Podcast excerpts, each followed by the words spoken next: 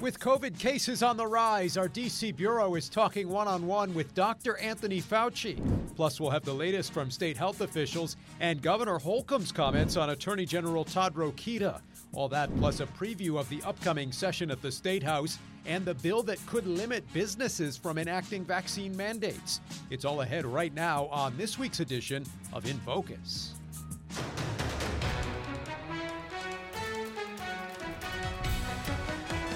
Thanks so much for joining us. The coronavirus crisis continues to take a concerning turn here as we start the new year with cases rising dramatically here in Indiana. 12,000 cases reported Thursday. Hospitals still overwhelmed despite the potentially milder nature of this new Omicron variant.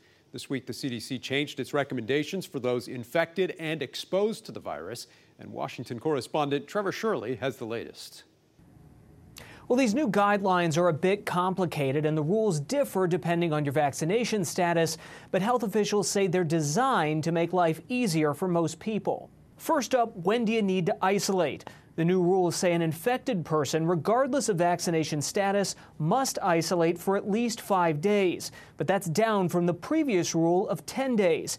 If you don't have symptoms, you can go back to normal life after five days, but you do have to keep wearing your mask for another five days. If you have symptoms, you'll need to isolate for a full 10 days. Now let's take a look at when to quarantine.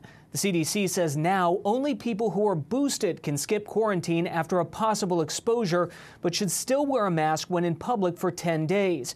If you don't have a booster shot or you're unvaccinated, you should quarantine for five days and then wear masks for another five days. CDC officials say new science shows people are most infectious in the two days before symptoms appear and for three days after they start. That information guided these new policies. With so many people getting infected and isolating, some worried it would crush the ability of hospitals, airlines, or other businesses to stay open. But some critics argue the new guidelines are reckless and rely too much on the honor system to enforce. They also say the rules are too complex and worry fewer people will even bother to follow them. And these recommendations are just that. They're not mandates, and CDC officials say they were actually designed to help state and local health authorities continue to navigate this ongoing pandemic. Reporting in Washington, I'm Trevor Shirley. Okay, Trevor, thanks. Amidst this surge in cases this week, our DC Bureau also spoke one on one with Dr. Anthony Fauci. The concern on the part of the CDC was that if we have such an overwhelmingly large number of people infected, it could seriously interfere with the functioning of our societal infrastructure. The likelihood of transmitting is much higher in the first five days following the recognition that you're positive, that after five days, if you're still without symptoms, you could go back to your job so long as you religiously wear a mask. All right, meantime, this week, Governor Holcomb joined state health officials at a briefing Wednesday to discuss Indiana's efforts dealing with the Omicron variant, calling out the Attorney General in the process. More on that straight ahead. But first, Mike Sullivan with the latest on the state's plan to deal with the rapidly spreading virus. At times, it felt Governor Eric Holcomb was running out of pleas. You may be the person someone trusts that's holding out. The governor begging Hoosiers to receive COVID vaccines and booster shots. In the upcoming year, I will try to do my part to connect with folks who are trusted for those skeptics. His public request came as cases rise. The state's COVID positivity rate sits at 14%, up from 6% in October. Omicron is very easily transmitted and infects and multiplies 70 times faster. Hoosiers who have been infected are being reinfected. There were 683 reinfections today alone. That's why Dr. Lindsay Weaver says don't rely solely on natural immunity. And previous infections may only provide 19% protection against Omicron variant. In the wake of these spikes, there still remains no new restrictions. The governor and IDOH has left it up to each county um, to manage. Carol Weiss Kennedy is the director of community health for the IU Health South Central region. There have been quite a few more deaths recently, and there are deaths of younger people, and the majority of them have been unvaccinated. Like many healthcare professionals, she often speaks to people who are skeptical of the vaccine. Years ago, we had smallpox and then we had polio, and we're not getting boosters for those. Why is that? And I said, because everyone got the smallpox vaccine at that time and eradicated the disease. Some unvaccinated Hoosiers may be leaning on new antiviral pills from Merck and Pfizer. And they're expected to arrive today and tomorrow. Just under 5,000 treatments of the Merck pill will go to Indiana pharmacies and require a prescription. 1,060 Pfizer pills will reach Indiana hospitals. That's nothing compared to what they're seeing in cases in a day. Christian Walker is with the Hamilton County Health Department. Folks shouldn't be relying on that as a course of treatment versus vaccination. But if you are still wary of the vaccine, Walker has a suggestion. If you have questions, go talk to that primary care provider that you see annually or more than you know once a year that you are trusting with your health care and have that frank discussion with them. All right, that was Mike Sullivan there. As we mentioned, the governor pointedly directing some of his remarks and criticism at Attorney General Todd Rokita after the AG made these comments in an interview with WSBT in South Bend last month. Well, you know, first of all, I don't believe any numbers anymore. And I'm sorry about that. Really? But they're politicized. From your this has been politicized. State health people, huh? This has been politicized since day one. I think we have to focus on whether or not people are dying anymore. Will say that I was stunned and somewhat blindsided by the Attorney General when he said he didn't trust any information because that to me um, hit home. And it's, it's quite serious when you accuse or insinuate um, anyone of inflating numbers. In my book, that's called fraud. If we make an error, we own it, we admit it, and we fix it. We take this very personally, not just professionally. All right, we'll talk about it all with our panel coming up. Meantime, state lawmakers getting ready to go back to work for this year's legislative session with vaccine mandates among the hot button issues they'll be discussing in the days to come. State House reporter Kristen Eskow has a preview. It could be one of the defining debates of this year's legislative session. In mid December, lawmakers held a second committee hearing on the proposal to limit COVID 19 vaccine mandates by private businesses. Dozens of Hoosiers addressed the House Committee on Employment, Labor, and Pensions. I don't want to not work. I don't want to not be able to feed my children. Republican lawmakers behind the bill say it's those workers they're trying to protect. The bill would require private employers with COVID vaccine mandates to also offer a testing option and cover the cost of those tests. Medical experts still have concerns, with some returning to the State House to testify a second time. Vaccine is the single most effective prevention for not getting COVID 19. Democrats point out concerns from the business community, arguing employers should be allowed to make their own decisions. I'd like to see uh, employers off the hook for uh, the testing, paying for the testing. Uh, some of these companies have estimates that it'll cost $6 million. House Majority Leader Matt Lehman, who wrote the bill, says he's looking at ways to address that concern. We just need to narrow that down into more of the cost of the test. I think there are still some places around the state where you can go and have tests done for free. Another change he's considering allowing people denied for medical or religious exemptions to receive unemployment benefits. Some are saying if you if you choose not to be vaccinated, that's your voluntary uh, you know, leaving the, the employment voluntarily. We're not firing you. Uh, yet I think it's very clear if you don't get the vaccine, we're going to break our ties with you. That's not voluntary. In a one on one interview in early December, I asked Governor Eric Holcomb his thoughts about the proposal. You support private businesses who choose to implement vaccine mandates of their own, but right now more than 50 House Republicans have introduced a bill that would limit vaccine mandates by private employers. So, where do you stand on vaccine mandates within private businesses? Well, I'm, I'm where I've always been. I think that uh, employers have uh, the best interest for their employees and their business, and employees as well, because they're working next to someone. And we'll see what the language is, as you mentioned, come this January when we all get together and we have these discussions. The devil will be in the details. All right, that's just one of the hot button issues lawmakers could address here soon as the session gets underway this week, from abortion rights to education issues. Also, Republican lawmakers working to reintroduce legislation that would allow many Hoosiers to carry handguns without a permit. It's a change to Indiana law some Republican legislators have been working on for years, known as constitutional carry or permitless carry. It's still, to me, it's an infringement of our constitutional rights to mandate, require somebody to jump through hoops, go get fingerprinted, pay a fee. You still have to pay to get your fingerprints done wait God only knows how long. I think politicizing public safety doesn't help anyone. And during a, a global pandemic and dealing with a public health crisis in terms of ex- an increased rate of violent crimes, not only in Indiana, but, but across the country, Last session, a bill passed the House but wasn't given a hearing in the Senate. Still waiting to see if there'll be any action this year on another hot topic marijuana. Lawmakers on both sides of the aisle say they believe medical marijuana legislation could make more progress this session compared to previous years. In the past, those bills have not even received hearings. Many Republicans at the State House have stopped short of supporting legalization, arguing it's better to wait until the federal government legalizes first. But the Indiana House Majority Leader says he would be supportive of lawmakers passing a measure to at least examine the issue. And the governor has said he at least supports the idea of Indiana universities researching the impact of medical marijuana.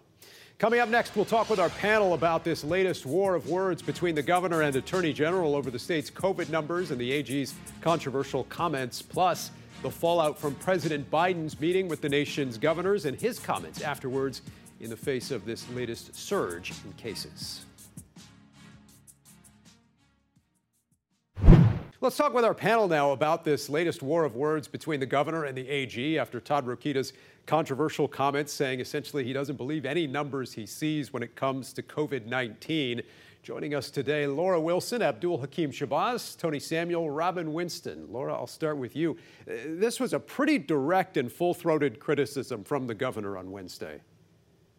Oh, it really was. Um, and the governor talks about being blindsided, though I'm not sure he necessarily should have been. He and the attorney general don't have a particularly um, positive relationship. But this kind of criticism, especially coming from a trusted, publicly elected official, is really concerning um, to undercut the numbers and the questions of uh, whether or not we should trust the numbers that we've seen. Now, I do think Attorney General Rokita made a strong point about caring about the, the number of deaths, um, but we know that the number of hospitalizations and cases is important too. And so to see this beef kind of play out, especially over something that is literally, very truly life and death, um, is most unfortunate in our state. There were somewhat vague remarks on his uh, part in terms of uh, exactly what he, he wasn't trusting in terms of the numbers. A- Abdul, what do you make of all this? Uh, well, it was interesting because we asked the governor uh, that last week. Also asked uh, some of the hospitals uh, at a news conference they had with the chamber, encouraging folks to get vaccinated, what they thought. They said, "Hey, if the attorney general doesn't trust the numbers, then hey, he should either we would think they're fudging the numbers and they should, should contact the inspector general, or the hospital said maybe the attorney general should come down and, and, and count and see what we do. Uh, overall, I don't think the attorney general's words help help matters much. Because in a nutshell, he's either saying that on the good side, at best, he's saying the governor's office is fudging the numbers. At worst, he's calling the governors, the hospitals, and public health liars. Tony, your your response to that, and what do you make of uh, Rokita's follow up to this? Was he trying to clarify what he said or double down on what he said? Both of these guys for their new year's resolutions need to decide that they should get together once a week and have lunch or get a beer or, or, or try to get along because it, it's still three years uh, uh, you know for them to try to work together or work against each other. Um, but having said all of that um, the governor is right to defend the numbers coming from the indiana department of health. He's absolutely right. They get the numbers from the hospitals. Rokita wasn't criticizing the indiana department of health Rokita was saying that across the country, the numbers are not standardized. So you don't have the same kind of uh, uh, re- reporting and classification from hospital to hospital. And that makes it harder to trust because the federal government, through the CARES Act, gives uh, dollars, gives a lot of federal dollars to hospitals um, that uh, uh, for Medicaid and Medicare patients, depending on how they are reported reporting COVID. There's a difference between dying from COVID and dying with COVID. It's hard to explain. He didn't do a great job but, of explaining it, but that's what he yeah, was trying to get. And there's a lot of uncertainty about um, whether even that uh, is indeed the case. Robin, the governor essentially here saying Rokita was fueling the flame of confusion and, and misinformation. How did, how did you see this? I don't understand two people that are in the same building can't walk down the middle of the rotunda and say, let's get together and get this worked out. Here are some numbers that, that Todd needs to know 18,000 Hoosiers are dead. 12,000 people infected in the last week, 24 Navy doctors in IU hospital uh, here in downtown. Those are the numbers that we should keep in mind. And not only that, the families that have had this wreak havoc. I think that's a more sensible approach uh, should be done. I still don't understand how two guys who literally about a year ago ran together on the same ticket can be so diametrically opposed in every public policy debate that they have. Hoosiers deserve better than this. 12,000 people infected in one day, in fact, uh, on Thursday. Abdul, the governor also doesn't seem too keen on the idea of restricting vaccine mandates as Republican lawmakers have proposed at the State House. What might we see here in the coming days as the legislative session gets underway? Well, what but my sources are telling me is there's going to be uh, possibly a couple different things, a couple different scenarios happening here. And one, the House will go ahead and pass uh, House Bill 1001 with the mandates and the governor's exemptions uh, to, to lift the state of emergency as is. But over the Senate side, they're just going to tackle, at least for now, uh, the governor's uh, things that he asked for to get rid of that emergency order and not necessarily do uh, the, the mandate, the, the employer employee mandates. I can see the medical mandates going through. The religious one, that one's still a little bit on the tricky side. All right, Laura, meantime, President Biden this week talking to the nation's governors about this rise in Omicron cases, saying there's, quote, no federal solution right now. This is different states really deal with this threat quite differently.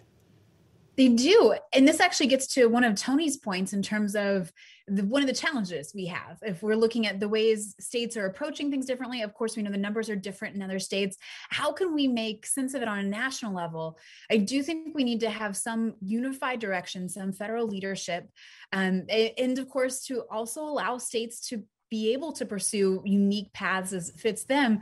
It's that weird balance in federalism where we want to make sure states have rights, but we also need to make sure we're working together so one state isn't perpetuating or causing more problems for other states too. Tony, what were your thoughts there on the president's comments? And, and at this point, would Republicans even be receptive to a quote unquote federal solution to this pandemic?